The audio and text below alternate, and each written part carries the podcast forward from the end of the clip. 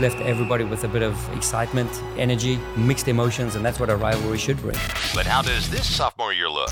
It never stops. There's always action. This is the Saint Louis City S C M L S season preview with Matt Baker, Phil Grooms, Ben Fredrickson, and K T R S Sports Director Brendan Wiese. Brought to you by Royal Banks of Missouri.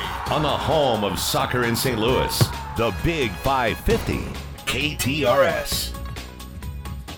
All right, let's do it. It's uh, the twenty twenty-four Saint Louis City S C season preview, M L S season preview, and a couple fellas, they've already dug into this. You probably heard it last week on the Flyover Footy Podcast. Matt Baker, Phil Grooms with me here in studio as uh, we break it down. Now that we have a match in the books that feels like it's a match that matters, and it happened last night in front of a raucous crowd. Not quite a sellout down at City Park, but my goodness, does it get uh, any more exhilarating? We feel like uh, uh, just dozens of these type of moments last year. Well, last night it's uh, Jose Kojima, who had just signed his professional contract hours beforehand, checks into the game in the final few minutes and delivers a tie-breaking, game-winning goal to send City on to a two one win, and hopefully with much momentum going into the M L S opener Saturday against Real Salt Lake. I mentioned Matt, Phil, they're with me here in studio live. Gentlemen, thank you for making the trek out here to Westport. Uh, got a lot to dig into tonight. How we doing? How we feeling? Dude, doing great. Feeling fantastic. Excited to talk more City. Yeah, it last night, guys, it, another instance of these guys delivering, delivering in the big moment, and this time we get to see it happen in a uh, in a tournament setting where this team admittedly didn't deliver as much a year ago in these spots, but they did last night.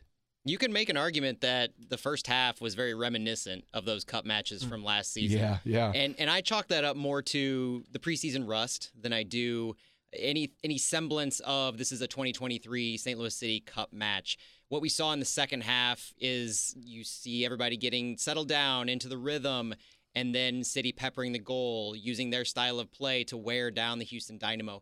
That was, to me, a preview more than anything of what we can expect in these next few weeks. Yeah, and I, I agree with you that it's the first game. You know, we had, this was maybe the hardest lineup uh, prediction that we've probably gonna, we're probably going to get all season unless something crazy happens.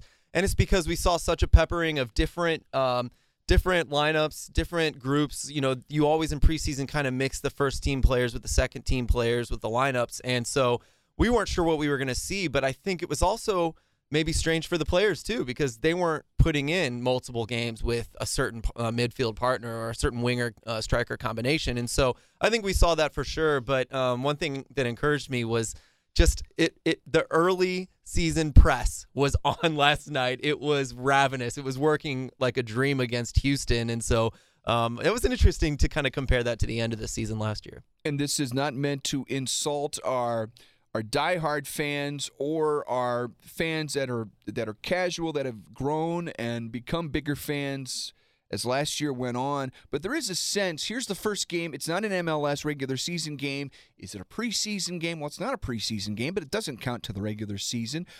Uh, I, I still think there are people that are getting accustomed to what uh, a tournament like this means. Does it matter? Yes, it matters. And I feel like at this point, wasn't a sellout last night, and we can dig into all those particulars and what that uh, maybe what they can do moving forward in a, in a spot like this to start the season. But I feel like right now, guys, this is a tournament that probably means more to the players and to the team than maybe it does the fans overall. Plenty. I mean, obviously, you guys, you know what it, what it means, and, and it's really cool to be in the Champions Cup, but I still think there's a bit of a learning curve, not for the players, not for the team. This matters, and I feel like that really hit home last night. When we were in the stands watching the game, my wife turns to me at one point and said, it feels like a high-stakes preseason match.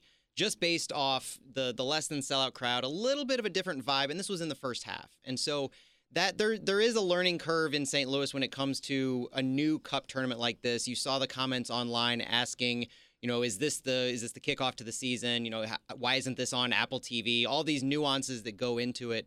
And I think the reason that is is just the simple unfamiliarity. Everybody spent so much, so much time getting amped for the M L S season, the M L S team. And if you compare this to any other sport in Saint Louis, it's a one of its kind. You know, there we talk about this during the U S Open Cup time. Leagues Cup was a whole different beast last year. This is the only scenario in Saint Louis where a team can play regular season, qualify for an enhanced competition, an intercontinental competition, and then play that the following season. And the players can see this as not just the first match of the season, but an opportunity to have more eyes, more exposure, bring that international spotlight to Saint Louis and to themselves. And so the fact that this is happening in our second season, it's a crash course because you don't have time as a fan, a new fan to M L S, to really understand how all that works. And I think all those dynamics were in play last night. Yeah, and it, it gives you a, a flavor of the world game because it's such a strange thing for an American to watch um, a major league sport and say, well, the playoffs are at the end of the season. That's the ultimate thing. Well, in the world sport, our our league, M L S, is not the premier league in the world. There are other you know, countries with their own leagues that are considered better or worse than ours. And so this takes it to the next level. Imagine the Cardinals winning the World Series and then having to play someone in another country with a team that's considered way better than yours. Wouldn't you just be loving the opportunity to get to play those players? And so this is just another taste of that international flavor, but also an opportunity to play on a higher level, to test yourself, to see how good you actually are against other teams around the world. We hear it all the time, grow the game, and not necessarily in soccer, but I feel like for an for M L S, it's a chance to grow your brand and and and have an ex, have exposure in a tournament like this. I remember last week talking to Celio Pompeo about this, and you could see his eyes light up knowing that he had a chance to play in front of an international audience, international television audience. It was on Fox Sports two here in in the States, here in Saint Louis, but it gets distribution far and wide, maybe unlike the M L S, which is more geared towards, you know, United States professional sports. I, I think it's it's a great opportunity for everyone involved, and I'll continue to say, at least here in the early going, unless something happens last week where they're knocked out, I'm more interested in seeing how they progress in this tournament. I talked to Matt about this, Phil. I, I'm more I, I'm more interested in seeing how far can they go here. And if it means a small sacrifice in M L S production early, I can live with that, especially the way they started last year, and we know how things ended. I, I'd like to see how far they can make this run in the Champions Cup. I completely agree, and, and we heard Carnell say that about the Leagues Cup when we got to play Club America. I mean, considered to be, at different years, the best club in North America. We got to play them last year. And that's an amazing opportunity. It didn't go our way, but what lessons did the team learn? What lessons did you know they learn from that, saying we need to lift our level? Clearly, I didn't realize we would struggle this much against Club America. How much did that help this season throughout our last season, throughout the rest of the season? And what lessons are they pulling into this season about you know rest and being prepared and knowing what to do against a club of that caliber? Uh, I'm excited to see if we progress in this in this tournament. We get to play a team like Tigres, which is you know. another premier club in Mexico. I'd be so excited to see that and to see how it makes our club better. I think the players and the staff, too, are also playing with house money to an extent. Yeah. Because just like in the first season, where you're building a brand new club in M L S within the roster rule restrictions that M L S requires, you can't build up the allotment of G A M and T A M. You can't go splash money because you're just in your inaugural season. You're building up your reserves to do all of the splashy things that teams typically do in their third, fourth, fifth year. In the same sense, by qualifying for the Champions Cup in our first possible season, we're still playing behind the eight ball when it comes to building that depth. So bringing in pieces like Níkolas Dúwar, Thomas Totland, and Chris Durkin, it complements all of our players that we had from last season because we brought back nineteen players, all key contributors, minus, you could say, Gioacchini and Stroud. And so that puts you in a position where you are more enhanced when it comes to your depth, but you're still not to the level of a Philadelphia Union. You're not to the level of an F C Cincinnati even at this point. So I think there's some free flowing that the players know and the staff knows that it's, you know, what what do we have to lose in going for this? Because we've seen how an M L S season ebbed and flow. We know we can come back strong midway through the season, finish strong at the end, and still get where we need to be winning those playoff games. Well, this is... This is a first step for uh, for City in terms of this run in Champions Cup, but tonight I, I am interested in, in digging in, looking forward now. M L S kicks off on Saturday. And obviously using last night as a as a bit of a uh, a framework here for us, because we do have, this is not exhibition, this is not a friendly scrimmage, this is a real game that we can now use and and hopefully help us project here in the uh, in the near and, and maybe long term. But I'm curious for both for both of you guys heading into last night, and maybe it's still effective now, but what was your biggest concern about this team, knowing what happened at the end of last year, knowing what they were able to build up in acquisitions during this offseason, and maybe just what we've seen and heard during this preseason? Uh, what was your biggest concern? Maybe still is. My biggest concern is, can we beat a team in a low block that pressures us to possess the ball?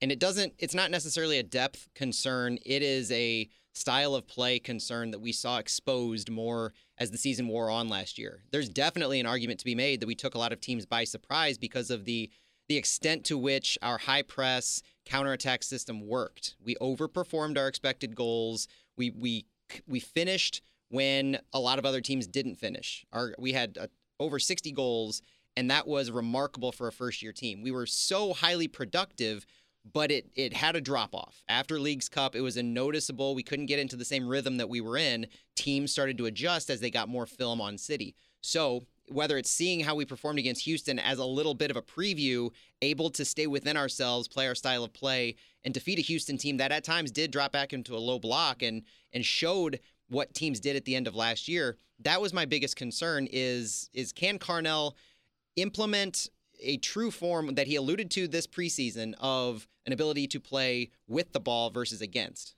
I think there was a, a press conference that Carnell did at the beginning of the season. I don't know which one it was, but two things were kind of said in there that made me completely relieved to hear, because Matt and I hammer what he just said and what I just said, and Carnell touched on both of them. And, and we were kind of reaching out saying, I think this is what the team needs to do better. I think this is what they're going to change and what they're going to work on. This is what we hope they'll work on. And one is that low block problem. And I think the other one is rest throughout the season. And Carnell addressed both of those in that press conference. And it, it felt good that we weren't pushing too hard in the wrong direction. We weren't wrong in the analyzation that we analyzing that, uh, that we saw throughout the season. But yeah, we need to make sure we have legs throughout the entire season so that if we do get a playoff run, the energy is there. We can play our style of play without any any problems, no hiccups.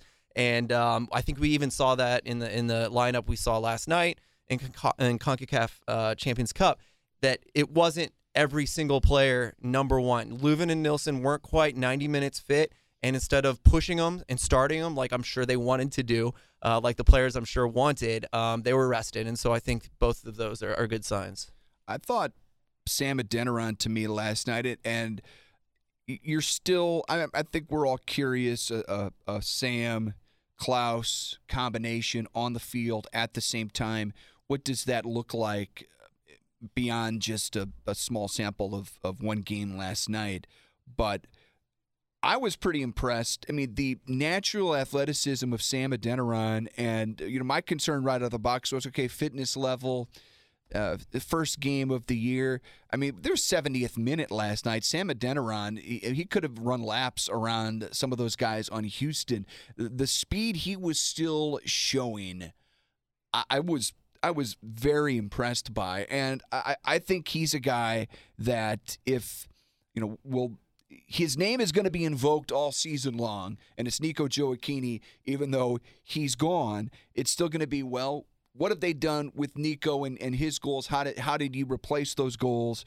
And I know we've talked a lot about Nökkvi Þórisson and and hopefully the production he will be able to provide.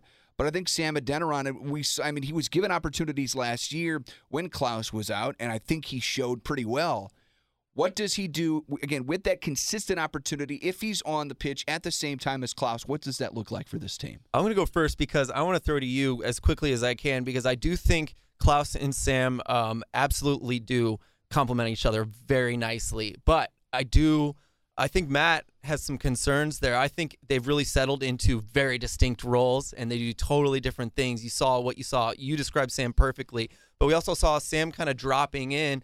Or, or sorry, we saw Klauss dropping in uh, deep and, and playing with the ball a little bit more. I think we struggled to see him get on the ball, actually, too, in the first half. Yeah. And um, I think that's great. Uh, but I think, Matt, you had some concerns. I don't know if you've changed your mind, though. Yeah, the second half kind of answered some of my concerns. The first half definitely heightened them, and it's the fact that when Klauss and Sam are on the field together, we're seeing them settle into Sam as the line holding forward, and Klauss as the Nico Gioacchini role of sorts, where he's underneath. He's not quite the ten. He's not quite a playmaker, but he's definitely playing an underneath role. If you watch them on the field, if you're in the stadium or not, notice how when they're when they're trying to progress the ball, Klauss is absolutely underneath Sam. What that allows him to do is really make and find space. Mm-hmm. And so as Sam is trying to time his runs and break past the the center backs of the back line, which he did successfully multiple times last night. That's one of the key things that Sam Adeniran brings is, as he stays in the game longer, like you said, Brendan, he can still make those line-breaking runs. And those are so absolutely vital. Multiple times they led to chances last night. And I look for that as a as a big success of Sam being on the field. But with Klauss, it's more, how can Klauss find space and really start his runs that may leverage what Sam does in holding the lines?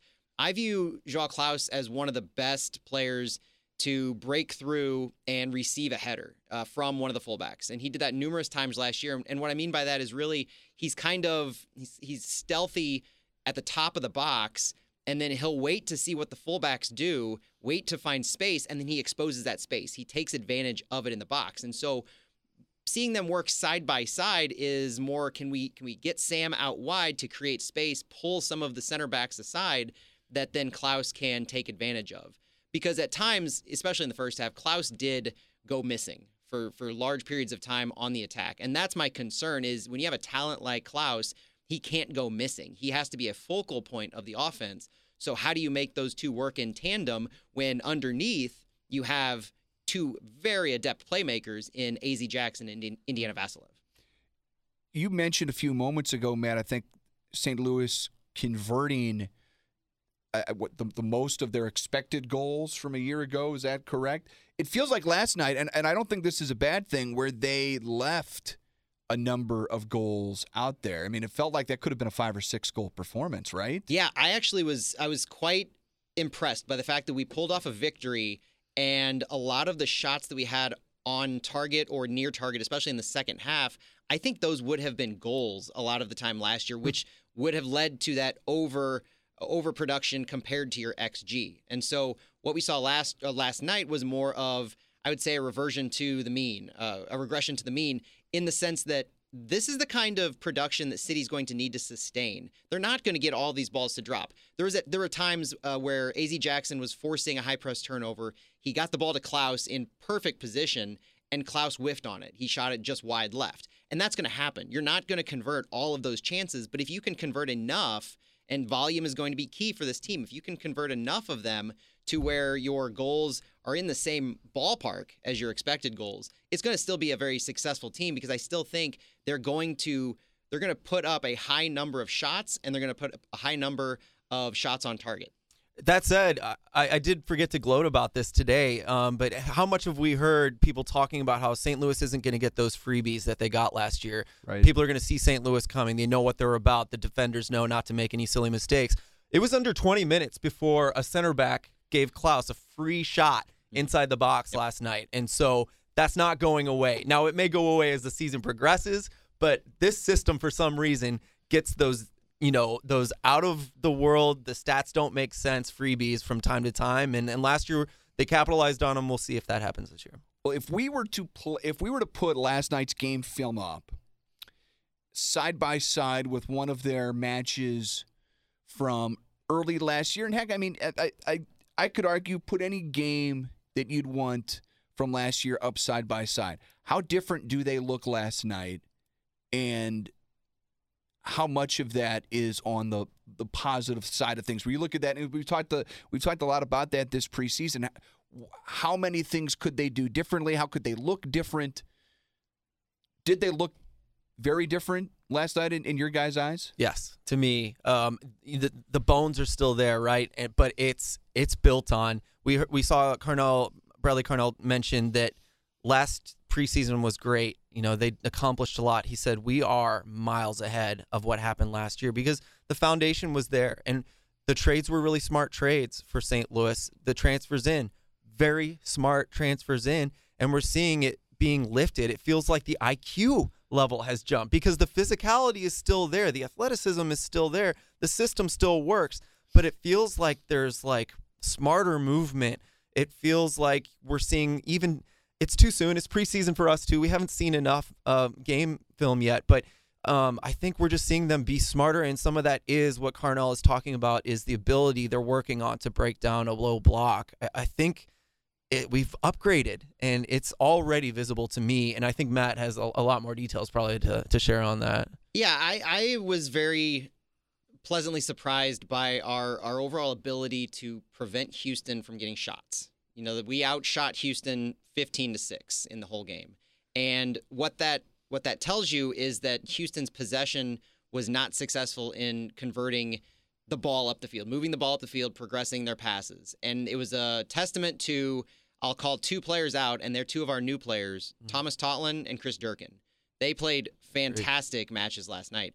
Totland showed why he's he was brought on to be our starting right back. Perfect in one v one defending, open space, while attacking up the field. Noticeable improvement on the right side on both sides of the ball. Chris Durkin was fantastic at tracking back for dozens of yards at a time when he needed to make a tackle in open space. And that's important because the way that this team was set up last night, and they had been skewing this towards the end of the season last year, is this four two two two formation that leverages your four-man back line. It has two central midfielders. Last night it was Ostrak and Durkin. And then A Z, Jackson, Indiana Vassilev were your wide attacking mids. There was oftentimes in the attacking third where you saw the creativity on full display. A Z Jackson, I noted, defended on the left, attacked on the right mm. often. And so he would be moving all over the place. And that's that's the thing I need. They think they need to work on is the spacing in the attacking third and and being more clinical with their positioning and how they're putting each other in position to both receive and then play make off of each other. But on the defensive side, fantastic job. The only times I was concerned were on set pieces where our center backs seemed to have a little miscommunication, and there were two headers that went just over the over the goal right. that were pretty good opportunities. Beyond those, I thought our defense played a fantastic job both in transition and when they were set up back on defense.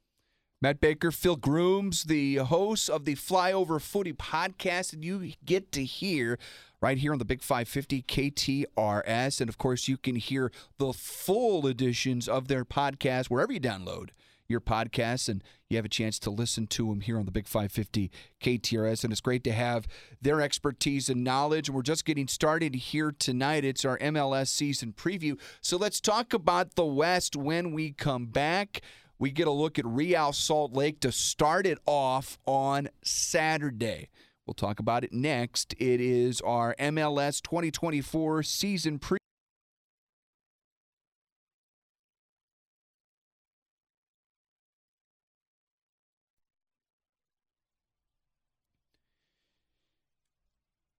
We continue as we preview the twenty twenty-four season. In the M L S, Saint Louis City S C beginning their second season. M L S season begins Saturday night.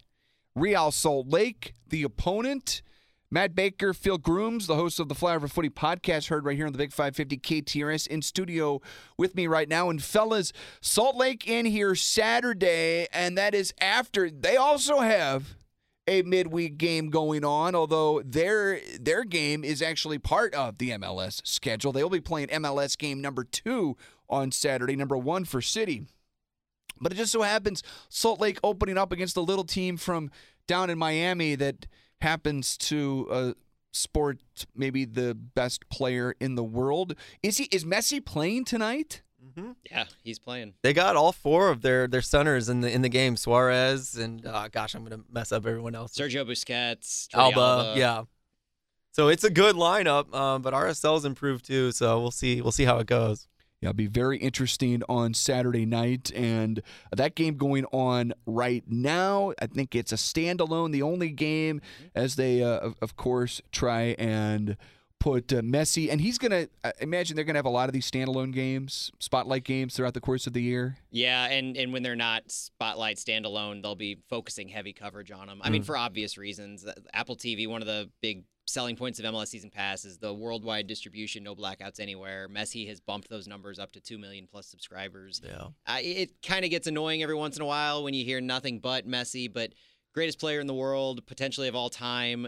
I get it. And it doesn't bother me once I take a step back. Right. I mean, there's, if you're M L S, if you're Apple, and, and certainly if you're Apple and, you know, flexing some of your muscles in, in the, Uh, media rights deal that they agreed to last year. You've got this guy. You've got to put him on. I, I, and I get it. Yeah, I, I've I've definitely seen that pushback a little bit. That why is it just going to be Miami and all of these showcase opportunities? As long as he's playing and he's and he's healthy and he's in the league, and who knows how long that's going to last for, mm-hmm. right? You gotta you gotta put him out there front and center. Yeah, take advantage of it. M L S has got to do their thing. Um, you know, the the big Apple T V deal was was a was a massive deal, and uh, you know, Messi was a big part of it. You just got to capitalize on it. I watched the countdown to M L S. I forgot what it's called, but the the show, the pregame show, and it was like three quarters talking about Miami. Most of that was Messi Suarez talk, and then they t- they covered R S L for about two minutes before they got to the game, which is fine. Well, an opportunity to. Again, scout out City's opponent for Saturday and watch Messi tonight. That's going on right now. Matt, I talked to Phil about this before we uh, went on the air tonight, and you know, curious about this conference, and and, and also you know, kind of coincide with the Champions Cup and maybe having opportunities to play teams that have not seen City play in person as of yet. Obviously, there's a lot you can glean from videotape, but. Now, as you get into your second season, Matt, you're especially inside the Western Conference, you're going to be playing teams that now will have seen you multiple times within the last calendar year. Certainly, Kansas City's going to be way up the, there. The uh, familiarity between the, those two rivals, it's only going to make it all the more interesting. But how does City reclaim, or, or is there an edge to be gained now when they play opponents that Uh, are going to start to to know them quite well, especially out west? I think the lack of turnover to the roster is one thing that I look to as a big advantage, in addition to maybe the the intangibles that the experience to M L S provides. Just last year, you had so many new players to the league, in addition to new players in the system, a brand new coach trying to implement that system. There's so much consistency that has remained for the Saint Louis side, in addition to those pieces that we've added, the Dewar, the Totland, and the Durkin.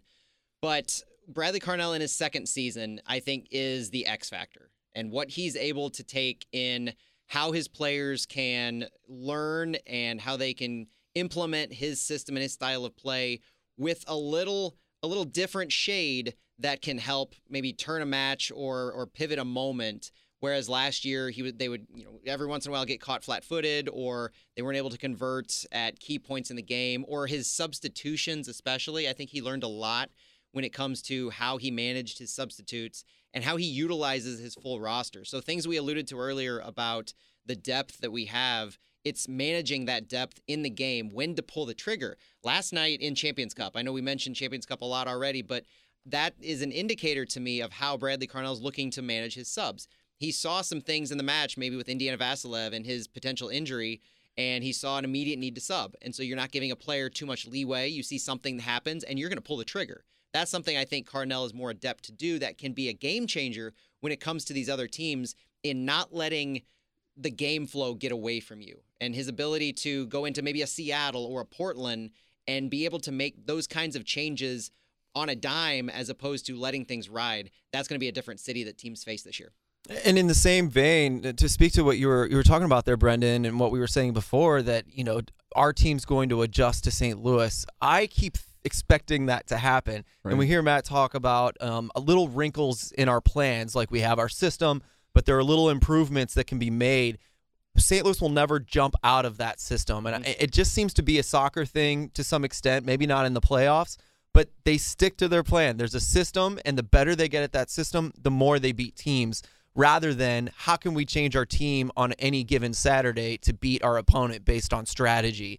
It's just, uh, it seems to be not something soccer teams do. And I don't know if that'll change someday, but right now they pick a style, they mostly stick to it. And we saw Houston, who is just ravaged with energy, uh, with injuries, pardon me, on uh, last night in in the Champions Cup, and they didn't really change what they were doing that much. They yeah. still tried to possess the ball, um, even though giving it up to us might have been the smarter move, the safer move. They still wanted to stay and play within themselves, and so that's just not something they do. However, we did see Kansas City and Saint Louis both game plan against each other once we got to that second um, playoff game in the series of three. And so, um, you know, I'm interested to see how that plays out, whether playoffs or regular season or what. Is it a fool's errand to try and project this league after what we saw last year and the fact that Saint Louis went from expansion team to winning the West? Is it more difficult to project than other sports, other soccer leagues? From what you guys can tell, does is there any familiarity from what we can glean from, again, especially out West, that gives us some sense of how this might play out in the West this year? Matt, are you giving bet- uh, betting tips? Is that what we're about to get into here? We might. No, I, it's I don't think so. Uh, but at the beginning of the season, it is so hard because there's been so much turnover. One of the cool stories I think for this season is we're seeing bad teams bring in better players all of a sudden, decide to spend money, but also how many two million dollars, four million dollars, up to eight to ten million dollars players have you been seeing signed in this offseason? And people are saying this is a slow winter. There are more eight million dollars players coming into this league than I think I've ever seen. And so that's really exciting. And that one player can really change a team. Look at if we were without Klaus. This, we're talking a three million dollars player. If we were without Klaus, that would really hurt us a lot. Imagine how much it would help us if we had a second person of Klaus's ability. And so I think that's the hard part. But, you know, based on not a lot of coach turnover per se, systems seem to change, stay the same. I think it's pretty easy to kind of guess to some extent, but but the players coming in make it hard at the beginning of the season for me. One thing about M L S is you have to, I, I say the roster rules impact so many things, and this is one thing, is how you can project a team over two, three, four, five years, where the roster rule limitations on how much money you can spend in a given year because of the salary cap and the allocation money, the designated players, it impacts how you can build your roster long term. And so you see teams that, in baseball, we see all the time, you're building for the future, you're you're tanking, you're retooling. Yeah. Well, that does happen for M L S sides, but it can happen very quickly. And so you saw Colorado in this offseason. I think Colorado is going to be one of the biggest teams that has a night and day type of a difference because of what they were able to do. They've been stockpiling very clearly their allocation money, and they've been managing their roster so that they can have this kind of intentional turnaround. And if you're able to be smart in key moments, or maybe you stockpile allocation money for multiple years, it can get around the salary cap in a big way very quickly. But otherwise, it's all about replacing and replenishing when these teams sell off some of their players. M L S is very much still a selling league. So you you buy players. That's reasons why they have a young designated player rule, a U twenty-two initiative rule. It incentivizes teams to sign these younger players. Teams that do it successfully, like a Seattle, like a Philadelphia, and F C Dallas, they'll bring in these kinds of players, develop them for a year or two, sell them on for a big profit, and then they're able to replenish them. They're able to sign different players or develop their academy. And so if you look throughout the league and you want to know who you can look to for consistency, you look to successful academies, you look at successful replenishment of some of these international players that you're bringing in for these high dollars at times, but also who's leveraging their roster slots the best. And those are things that I think Saint Louis City is still getting up to speed with, and they're starting to do it better and better as far as bringing in players on free transfers, bringing in players for modest transfer fees, but especially signing players for long-term contracts. The number of players Saint Louis has locked in till twenty-six and twenty-seven is large, and so they're building for this sustained period of time, and we're seeing that other teams like Seattle, even Kansas City, F C Dallas, those are some of the teams that are consistent and you can project year after year. Ben has got some thoughts on on Lutz's strategy, roster building. We talked to Ben about that in the eight o'clock hour. Uh, we've got Matt Baker and Phil Grooms in studio, of course, hosts of the Flyover Footy Podcast. And in their most recent season preview, they broke the season up into like quadrants and and different portions. I, I want to. They're going to kind of break down how they did that last week. Of course, you can hear that in its entirety if you download the show, or uh, hopefully you heard it here on the Big five fifty K T R S. We're going to talk about that to round out this hour of our program, twenty twenty-four M L S season preview. It's on the Big five fifty. Introduce the new players to you. We're going to hope to surprise you. Then you'll be like, wow, these guys have been really doing something special in preseason. Let's get back to the Saint Louis City S C M L S season preview on the Big five fifty K T R S. Brought to you by Royal Banks of Missouri. Brendan Wiese with Matt Baker and Phil Grooms from the Flyover Footy Podcast, heard right here on the Big five fifty K T R S, and download it wherever you download your podcasts. Uh, several episodes throughout. We're going to get to that uh, the portion of the year, guys, where you've got the Fallout podcast. You, a week like this where we've got multiple matches. I think you've already. Do, do you have a? This is, this is a multiple week. Our multiple podcast week, is it not, man? It's starting it, yeah. We're we're doing uh, one this week, and then we have our Fallout debut on Sunday that Santi and I will have. And one thing new we're trying this year on Flyover is some interviews. So this week, actually, we just rolled out an interview with the R S L show out in Salt Lake City to help preview a nice short twenty-minute interview I had with them that covers Salt, uh, Real Salt Lake for some of their T V stations out there. So that was a fun thing we're looking to add a little cool. bit into this year. Looking forward to that. And of course, I guess this is the de facto second uh, podcast of uh, of the week then, right, basically. As, uh, as we have you guys in. Now, last week, you guys deep dive into this M L S season. We talked a little bit about it looking ahead last week, Matt, but kind of give us an idea. How did you guys break down the season uh, in terms of trying to measure out certain runs of time and, and where games land? Where, where did you guys finish with that? Yeah, we took our cue from the team, actually. Multiple times last year, Bradley Carnell in some interviews alluded to these blocks of games that they reference internally for success metrics for their team. They they break the season down into what he said at times were six-game blocks. So we did the same. We ended up with about six different six or seven game blocks. And it looked to the first six games that it started and ends with Real Salt Lake. We played them twice. We talked about the number of home and away games in that. We talked about the fact that it's congested with Champions Cup. The second block begins what we think is going to be the U S Open Cup block, along with some potential Champions Cup if we're still in it. And then the third one has congested in the month of May into June, talking about midweek matches are introduced, a final block before Champions or before Leagues Cup rather that looks to more midweek matches because of that congested schedule, and then two blocks on the other side of Leagues Cup that reference the FIFA international windows before decision day and also how many again home and away games we have, as well as just the quality of opponents in all of these blocks. And so we were able to give green, yellow, or red lights based on uh, average number of points that we think we're going to take away from those blocks. And spoiler for anybody who hasn't listened, we have more green lights than we have yellow or red. That's great. And, yeah, I love that you did that, just like copying off what the what the team does. Bradley Carnell mentions it all the time. So, um, man, Matt is so good at breaking down the data and, and giving it to us in, in easy, consumable bites. And I uh...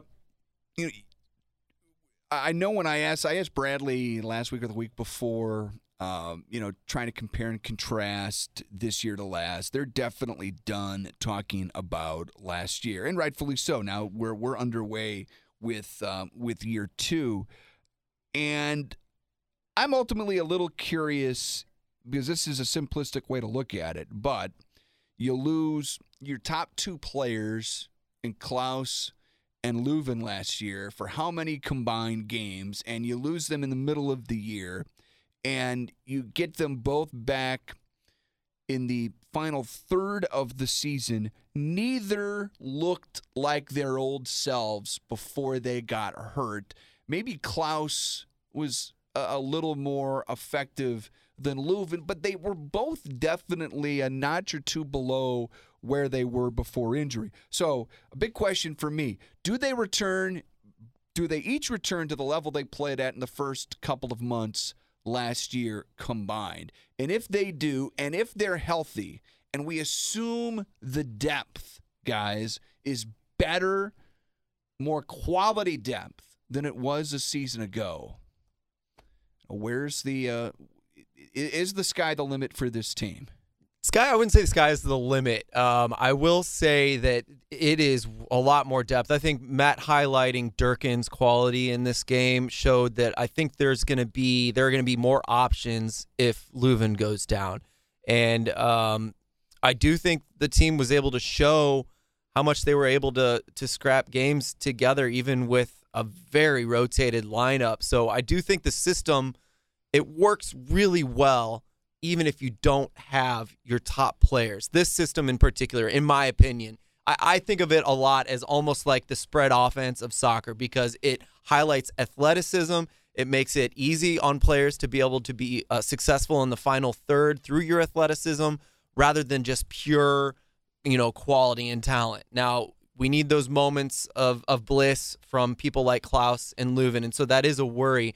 But, you know, with the style that we play, I do think it is more plausible um, that to be fine even without them than your average M L S team, who many just right out rely on their star players. Reynoso just went down for Minnesota United, and I'm very worried for the early part of their season. Uh, K C, you know, didn't have a lot of players at the beginning of their season last year. Looked pretty bad, right? And the other thing just to keep in mind is Um, there's still room in the roster for a really high-quality player. We have a D P slot open, lots of other slots open, that, and there's money available in the cap to bring in someone very high-quality if something happens.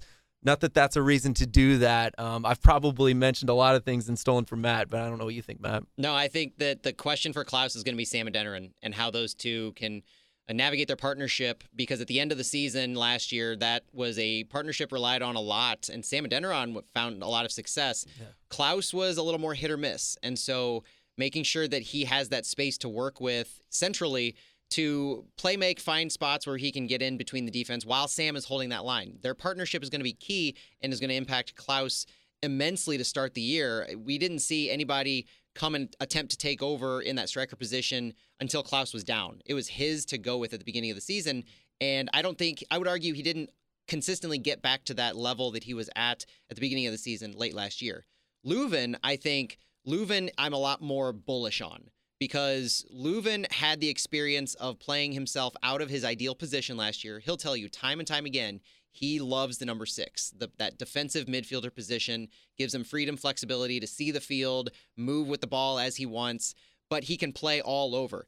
At times last year, he did mention that he was playing himself at a different uh, version of what Bradley Carnell wanted him to. They weren't always on the same page because he wasn't. He was playing out wide left in a diamond, for instance. So Löwen being more clear in what his responsibilities are and having no injury concerns is going to be huge. If we had to pick one or the other, I would definitely go Edu Löwen, and I'm very bullish on Löwen this year. I will say that Klauss looks great, and I do yes. think he's at like one hundred percent yeah. you know, or better. And so no injury right concerns. now, yeah, right now he's looking great. We'll see how the, the season plays out. Matt Baker, Phil Groom, Flyover Footy Podcast, heard each and every week here on the Big five fifty K T R S. Ben Fred jumps in the conversation when we come back after the top of the hour news or M L S twenty twenty-four season preview in the Big five fifty.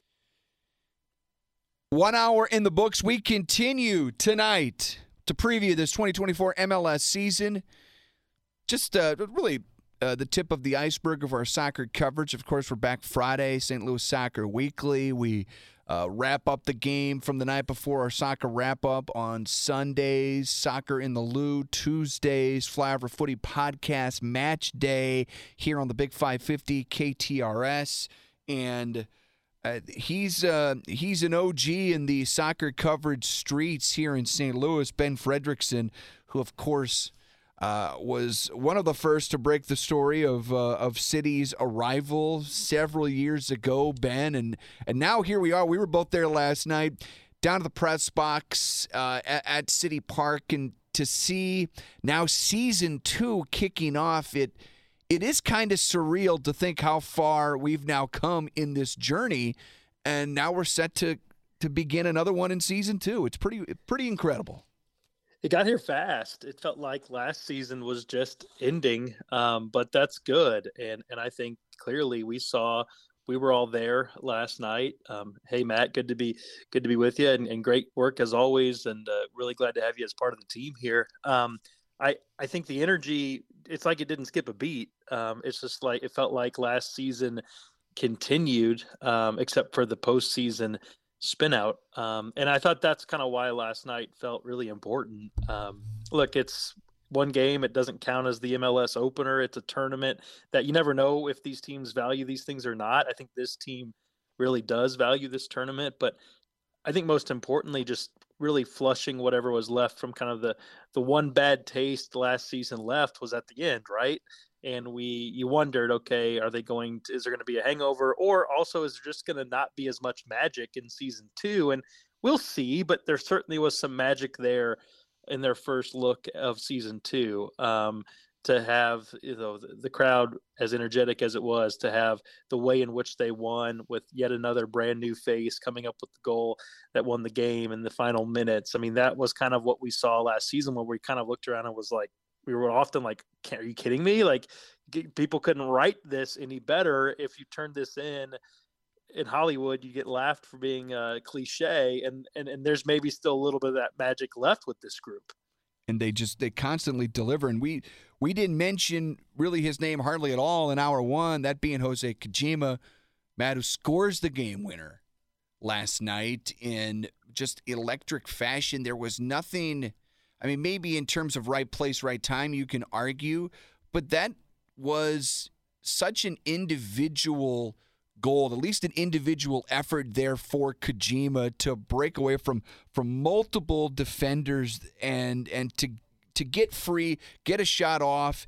It was uh, it, it it's not like the ball found him. He really delivered and was able to make an individual move to score that goal, which highlights, I'm sure in many ways, the skill set that Lutz and Bradley loved about this guy and loved enough for them to trade up into the first round to get him. The, the fact that he's paying off dividends so quick is really remarkable, especially since last year's draft pick did not. Yeah, Jose Kojima showed last night in a flash exactly what we had hoped to see all preseason.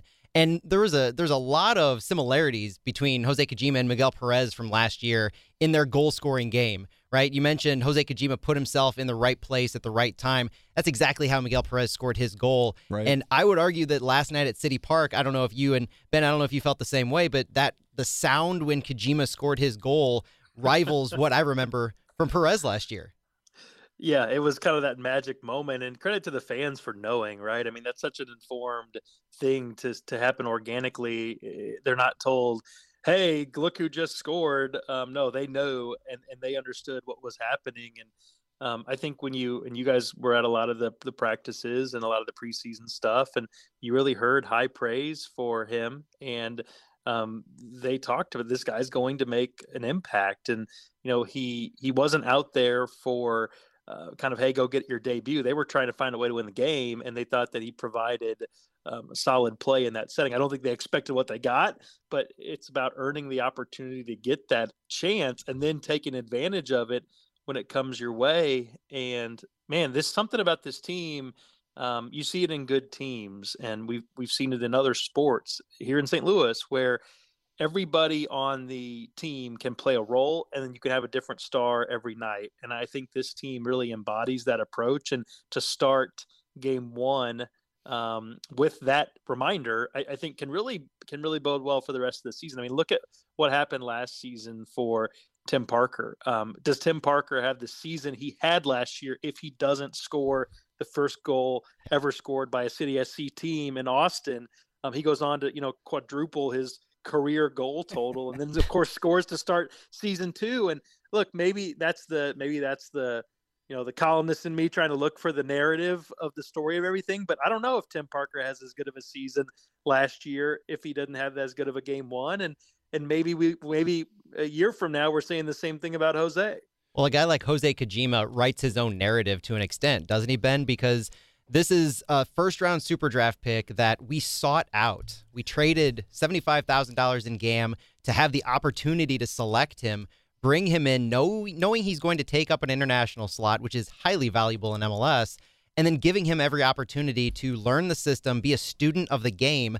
I don't know if you remember the story from the super draft where he brought with him a scouting report of every club yeah. that was looking to pick him. And so showing that he's a student of the game, that was why I think he scored that goal last night, not just right place, right time, but his ability to turn around, to realize where that ball was, taking a deflection off an attempted pass to Sam Adeniran, finding the ball and turning straight for goal, open space. That kind of a play is emblematic of what I think Kojima can bring to this team and why I'm so enamored with how Saint Louis has fallen in love with this guy already, appreciating all of the work that Saint Louis did to bring him, the hype that, and the reason why there's hype behind him. There's so much that he has to offer. The fact that he's under club control till two thousand twenty-seven, we have all the time in the world to fall in love with him. Words I've heard to describe him already: humble, professional, and probably wise beyond his years, right? And and I heard, and just to kind of underscore the soccer coverage we've had tonight, going back to Martin's show here a couple of hours ago, was talking to Bill McDermott, and Bill relayed a story from now technical director on City, uh, John Hackworth, from earlier in the preseason, where uh, there there were times during their you know workouts or scrimmages or what have you where you know he's getting word relayed to him the Kojima at times looks like the best player on the field. I mean, this is a guy that's never played a professional minute until last night.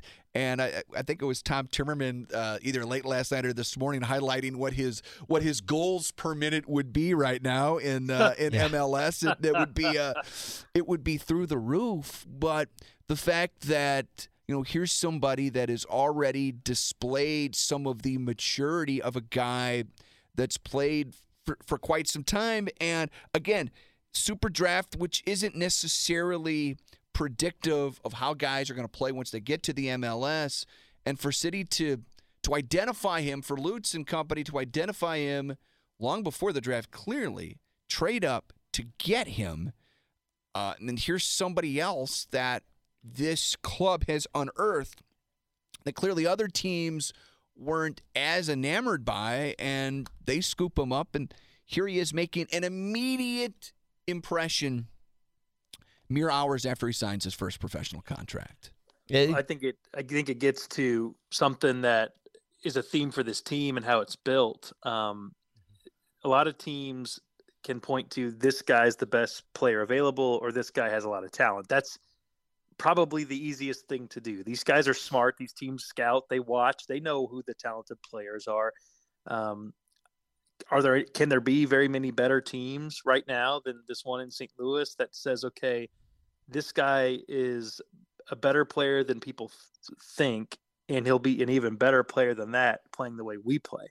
Um, they're so knowledgeable and and and dedicated to their style of play that they're not they're not only taking players that play a certain way. They're they're they're going and seeking players internationally, domestically, that fit within their ecosystem of how they want to play, and then can use different strengths within it. And and I think that they've proven, I think they proved last season when they, when they won the Western Conference with a bunch of guys that all could have been on M L S teams previously.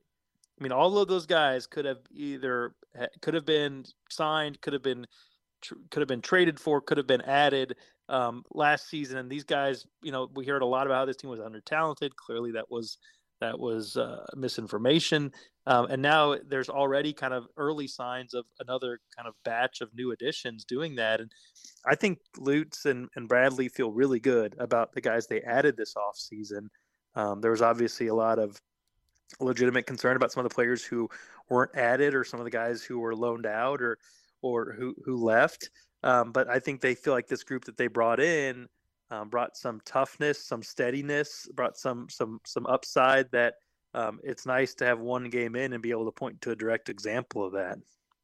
There's no question about it. It uh, it showed itself last night, and uh, the team is able to come away with a two to one win and uh, position themselves now to to make maybe a uh, maybe make a deeper run in uh, in the Champions Cup than they did in any of the tournaments last year. Brendan Wiese, Ben Fredrickson, Matt Baker here with us. It's our second hour of our M L S twenty twenty-four preview, and uh, you know Kojima showing what he can do in just a uh, in just a brief period of time.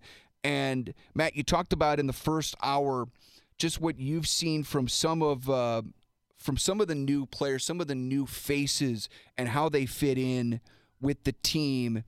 Uh, is, of of that group, who's impressed you the most so far? Be it uh, be it Durkin, and we haven't seen much of of of Dewar of, of Dewar yet, uh, and and obviously he's gonna he's gonna certainly show more. Totland's a, a name you uh, talked about quite a bit on that back line as uh, uh, showing having a very impressive first showing last night. And that's who it is for me. For me, it's Thomas Totland. If you look at the the new acquisitions and what their role is going to be season long, especially, Thomas Totland has to be one of the most exciting players. He was one of the top top players last night in number of touches.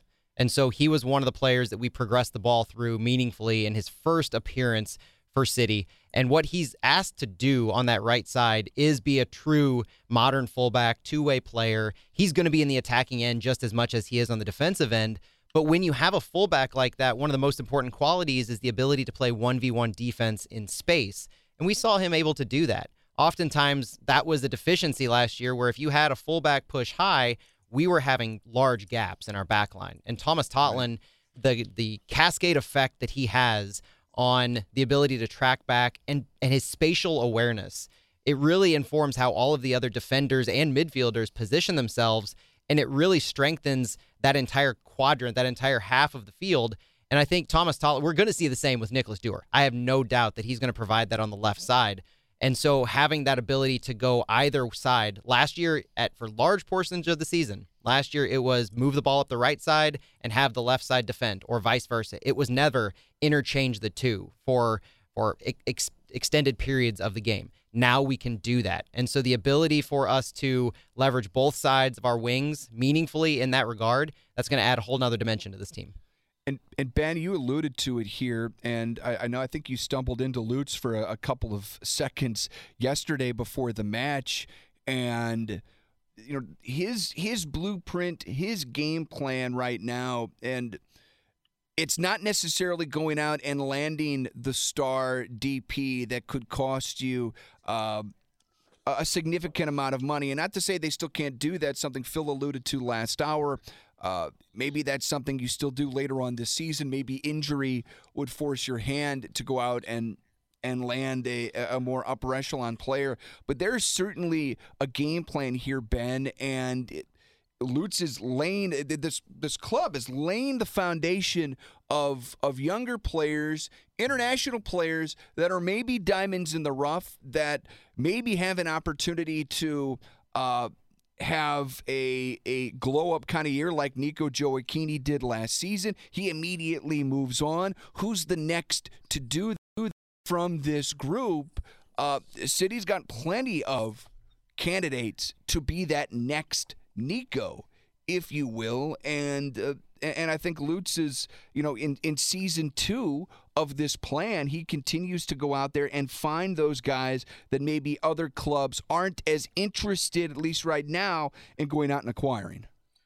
Yeah, I think that's kind of a combination of approaches. One is go get some young guys from some parts of the world that maybe City S C right now is a little more tuned into than others. Um, Lutz would say, I think, that there are some other M L S teams maybe targeting parts of the globe that they maybe weren't before, um, before City S C had some success there last season. We'll see, right? Like, we'll know as these years progress if City S C started a trend um, of maybe opening up uh, M L S to a little bit more broader areas than, you know, just kind of uh, South America or some of the more popular soccer hotspots. Maybe we'll see some more kind of influences.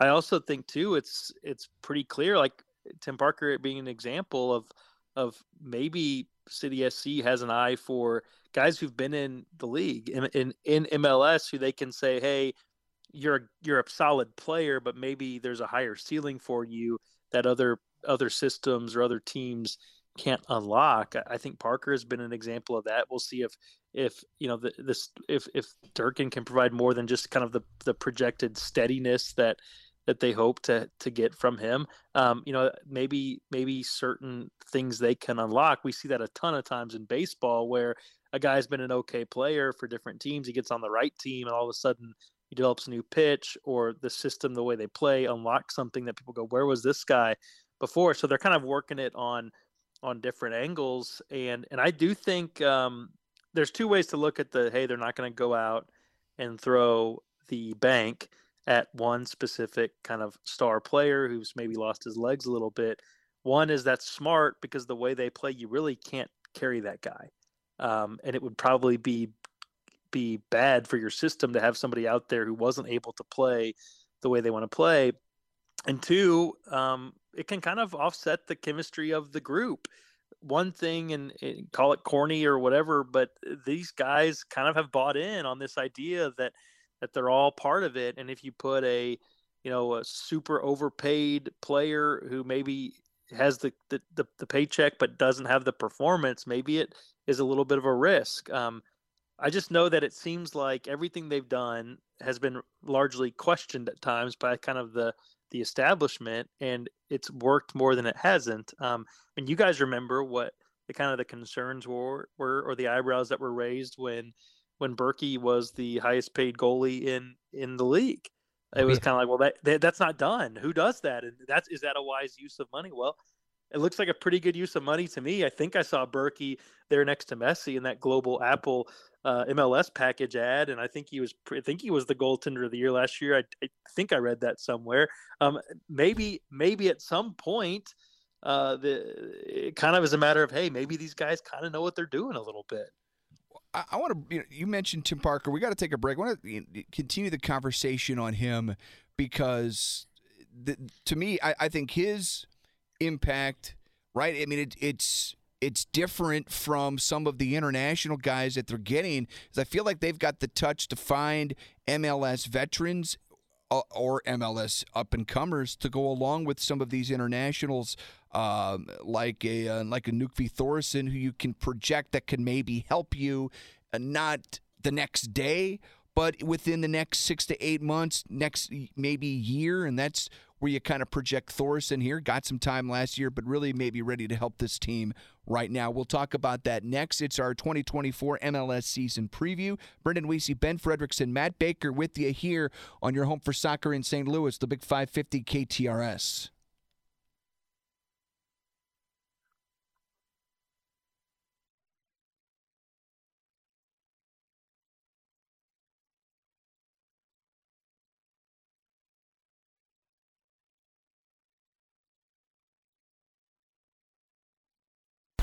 Awesome. Spectacular. Awesome. The Saint Louis City S C M L S season preview returns. But for us and every player in that locker room, every staff member, we want to make the playoffs. Brought to you by Royal Banks of Missouri. Only on the Big five fifty K T R S.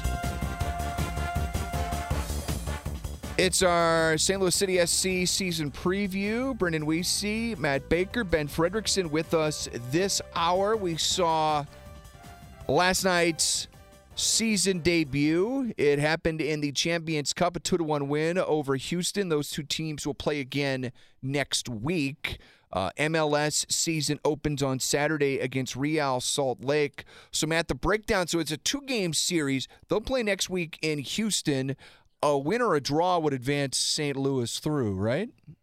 Depending. Uh, one nothing loss, I think, would give it to Houston. So the tiebreaker, the first tiebreaker is away goals. Right. So by Houston having one goal at City Park, it, it changes the dynamic slightly. But if Saint Louis wins, or if we uh, were to score two goals, we would move on. Gotcha. Gotcha. So uh, so a zero zero draw would keep them... zero zero draw would do it as well, yeah. Okay. Aggregate goals first, and then away goals. Gotcha. Well, they're certainly well-positioned to do it, and uh, a big reason why Tim Parker scores, and, again, the synergy here of what he's been able to do since arriving. And, and, Ben, you mentioned him at the at the end of last segment, and something else this team has been able to do, and, and you know, Ben, you talk about uh, a coach being able to get the most out of their players. Tim Parker here is a great example of someone that was well-known in, in M L S circles. Matt, as you mentioned off the air, you know, here's a guy that's the former captain down there in, in Houston, but uh, Lutz and his staff made it a point that Tim Parker was going to be a major catalyst to this team and their success. And he's done it in a way as the assistant captain. He does it with the production on the field, having his best season as a pro. But some of the other intangibles that I think are at work here, and that goes towards uh, the leadership portion of his production, there are things that we just can't calculate through stats that I feel like Tim Parker, if you had one of those leaderboards, he'd be up there in like a helmet sticker or something, to use football parlance. He does, I think, the little things on and off the field that are really valuable, and it's uh, I I don't think it can be understated that the uh, the veterans that come in and and play on this uh, that have played on this team, I think Parker uh, illustrates it perfectly what of what they're capable of, of doing. I don't think he had a beer named after him when he was uh, playing for uh, Houston or or the Red Bulls, but uh, he's had, I mean, he was a good player before he got here. One of the things he wasn't was a was a goal scoring threat. He had never had more than a single goal in any of his M L S seasons, um, and he'd played for a while. I mean, he had, he had played eight seasons um, in the league before arriving in Saint Louis. You know, was was known to be a defender, and, and now all of a sudden, you know, he scores four goals last year. Um, this won't count toward his M L S total last last night, but throw throw five in there and. Um, It's it's pretty remarkable, and he's the the set pieces that they're able to incorporate him on have just been great, great produ- production um, parts of their game, and he's got a real a real good feel for that, um, and and I think that's that's been that's been a, a key for him, um, but also I just think his confidence of of knowing he's a leader of this team, um, the the style I think is something he's familiar with, um, you know he had experience. With the Red Bulls, he was drawn to this style of play, and he takes a lot of pride in kind of being uh, being that front line in front of in front of Bürki. And and you can watch during the games, um, and it didn't skip a beat last night from last season of what they demand from their teammates, and they're leaders in the way that they can get on guys, and they can be hard on their teammates because they're hard on themselves. And when you have your your captains who lead like that, then I think it makes it pretty easy for everybody to uh, to get in line. He did confirm. So last year he scored, you know, the first goal of the, the uh, entire team's existence, and only followed it up with announcing that he and his wife were expecting the uh, arrival of their their first baby. Um, we did confirm last night in the uh, mixing zone that uh, th- there was no news to announce on the Parker uh, on the Parker baby front. Although he did have his uh, right. his baby with baby him. Baby was there. There's no new baby coming, at least as of now. So I know people might have been wondering. It's it, we're talking about coming full circle, right? From from scoring that first goal, announcing the pregnancy, to scoring the first goal of this season, and then having that baby with him in the, uh, it, as you said, Ben, the mixing zone is uh, as CONCACAF uh, brings us in the media an opportunity to uh, to talk to some of those players. It's uh, it, it's really been a, a remarkable run for uh, Tim Parker so far uh, in a uh, in a Saint Louis City uniform, and it uh, it brings to the forefront where you know you know for this particular group, and and having the number of, of veterans that are able to contribute, having the number of young players that are able to contribute to this team. Again, the next step is having success in the playoffs, and Tim Parker is one of those guys last year in what was. Uh, kind of a bummer season-ending press conference that I think hit all of these guys hard, and it was sort of. And now that we've had the uh, the benefit of three or four months that have passed since, I think for everyone now, really easy to look back how memorable and enjoyable last season was. But in that moment, it sort of like I think put a bit of a tarnish on what happened in twenty twenty-three. Again, right in that very minute, it's like wow. How could all of all of these great moments come to an end so quickly with two playoff losses? And I, I think for Tim Parker and guys like Roman Bürki, the the the leaders on this team is like, okay, how do we let this be something that helps us never experience something like this again? That doesn't necessarily mean you have to go out there and win an M L S Cup next season, Matt. But I do think there was a, a sense of, we're better than this. We can't let this define us again. And there's probably going to be some folks that doubt us all over again because of it. how do we move on? And I and yesterday's a great first step, and the fact that you do it in a tournament setting, I I, I think matters. But we talked about the very start of tonight's show, concerns for twenty twenty-four, and I think for me it all kind of goes back to how many lessons did they take away from that early playoff exit? Yeah, and part of being a leader in that moment where you get bounced so unceremoniously is you know that the core of your team is coming back. You're on, you understand the contracts. You understand who you're playing with, the, the new guys, the guys who are new to M L S.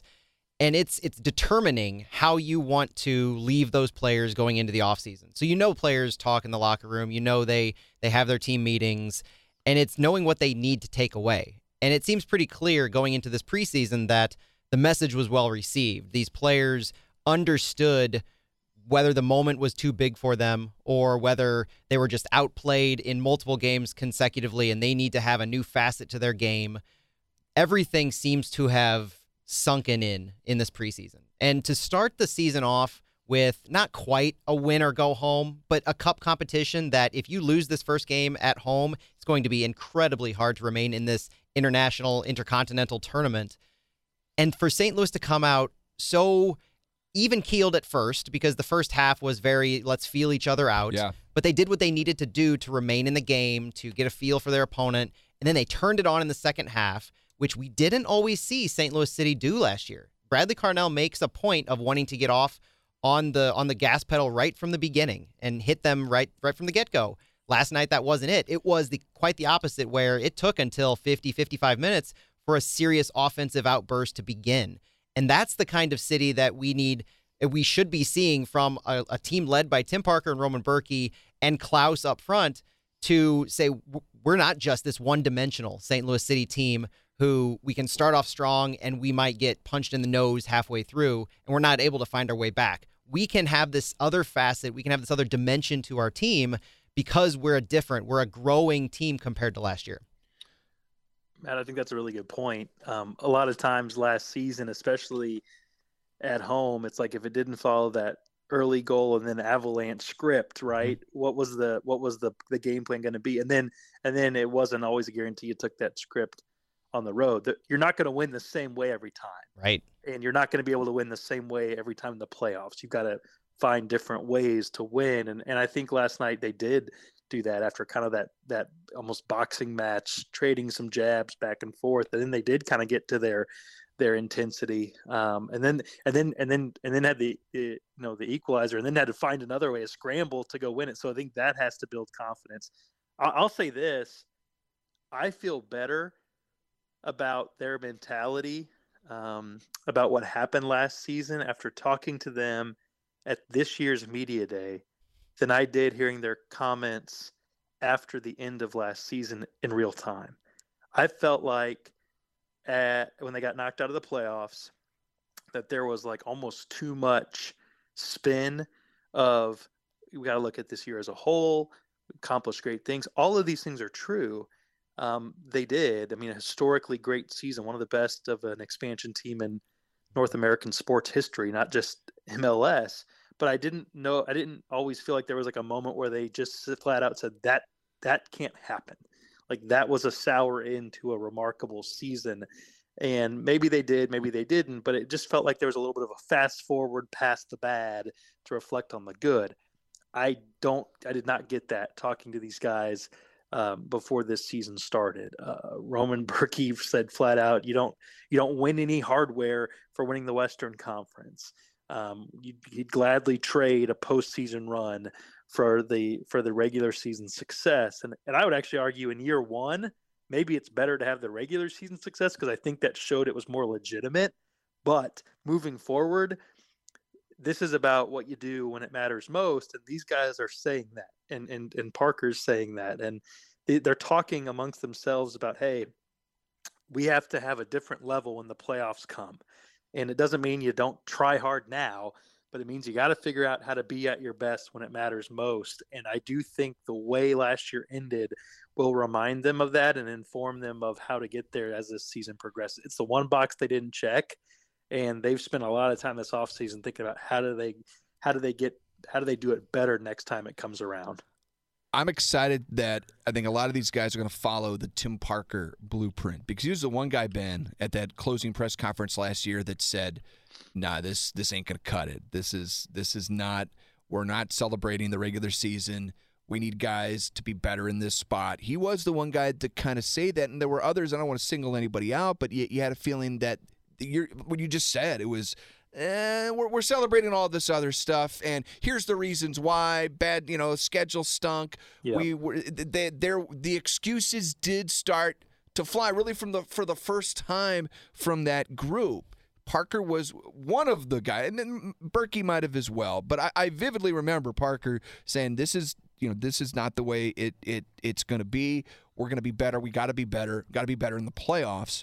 And I feel like he is that perfect role model for everyone else that is younger, and there, and to Lutz's credit, again, it was it's not just getting these young internationals. He got young guys that have M L S experience, like a Chris Durkin. Yeah. Uh, they're going to build up that experience, and as Matt alluded to, there are a lot of new pieces, but a lot of the same cast of characters, and they are a year more experienced and a year more determined. And if you you weren't going to win the M L S Cup year one, and it certainly could have happened, maybe things fall their way.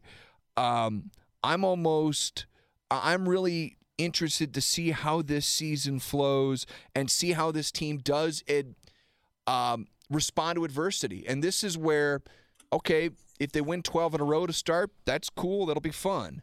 But I do want to see how they respond if there is early adversity, because I don't think there was enough early adversity last year for this group. Yeah, I think that's um, and I think that's kind of why these in-season tournaments have a little heavier feel um, this year, because you're kind of looking for how they are up for that challenge. Um, I think there's there's a little bit uh, more. They they responded to adversity last year in terms of injuries, big time. Um, but in terms of, you know, how do they – they really didn't lose enough to right. have any sort of like losing-related yes. adversity. Until it got too late. Right. And and I've I've talked – I don't – they have not trotted this out as an excuse, but – and may, I just – I think it's more of an explanation. They didn't have a lot of guys who had experienced an M L S postseason before mm-hmm. last year. And I do yep. think it kind of it kind of smacked them upside the head a little bit. And, you know, Parker telling everybody, hey, this is what it's like. It's not the same as going through it. Um, it reminds me a lot of, you know, the Cardinals have this, it's, this story's been told a million times, but every year the Cardinals go around to their minor league systems and they tell the guys in the minors, you know, who have just finished their minor league season and the M L B postseason is just about to begin and their season, their playoffs are ending. And they ask these guys, how do you feel? And they say, we're tired. Our bodies are worn out. We're exhausted. And they say, yeah, of course you are. But now imagine the most important part of your season is starting right now, because in the major leagues it is. And and I'm not saying at all that these guys were not playing at high levels before they joined this team last year, but it's about you don't know you don't know how to run your best mile in the final mile of the marathon until you've ran one before. And I think now it's about this group, okay, realizing that's what it feels like. You're exhausted, you're worn out, but you got to be at your best. Because if you're not, a team like Sporting, which you kicked around all regular season, can be a better team than you in that moment. I think their eyes have been really open to that. Well, I think, Ben, couldn't you make the argument that not just the core that Saint Louis City is bringing back, but the way that they ended last season is actually a positive for them in twenty twenty-four? As down as they were, as down as fans were on the four-game losing streak to end the season, that big gut check and the fact that this season, unlike some other times in M L S, this season the playoff format is the same. The structure of the regular season is Great the point. same. And you're having guys now with an extra year of M L S experience. The way that they were unceremoniously bounced from last year is just that much more of a gut check and a learning opportunity for what they truly need to do to be prepared for this year. Yeah, it's the next it's the next stage, right? It's uh, it's realizing that when it was time to sprint and you didn't have enough gas in the tank, and that's a humbling thing for a team that won a lot and had a lot to be proud about last year. And to me, it's the kind of thing that if if we've learned a lot about this team, it's probably not the kind of thing they're going to allow to happen again. Um, I don't think you can sit here today and say they're going to go on and win and win it all. I mean, that, that would be that would be silly to predict.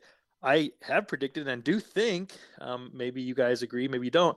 I, I would not be surprised at all if this team has a more um, more routine of sort regular season, but has a better postseason. And, and I think in year two, if you make that trade, then that's a good trade to make. Yeah, you're seeing M L S analysts nationwide. I think they did their M L S soccer predictions, and you saw fifteen of seventeen analysts now picking Saint Louis City to make the playoffs.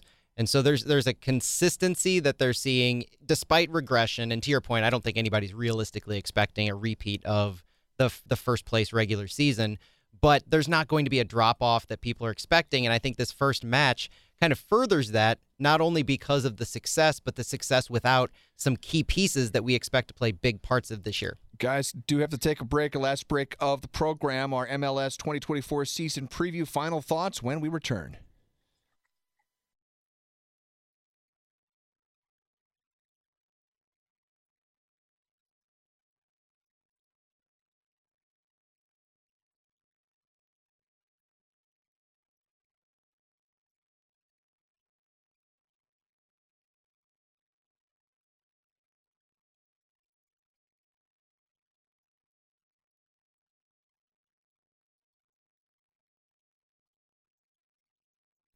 Guys, we're really late, so real quick, Ben and Matt, storylines you're looking for in the first couple of weeks. Matt, I'll start with you. Fullback effectiveness. I think the new guys are going to need to show their, their ability out on the wings, and I'm excited to see how they can contribute to the attack. Ben? Klauss, he was so close. Can he get in his groove and be the elite scorer we know he can be and lead M L S? And I'll, and I'll continue to say their run, potential run through the Champions Cup. It's going to be exciting. Fellas, we look forward to it. Matt, we'll look forward to Flyover this weekend. Ben, I'll talk to you tomorrow. We'll do some winners and losers. That's our show for tonight here, Saint Louis Soccer Weekly. Much more talk coming your way on Friday here on the Big five fifty.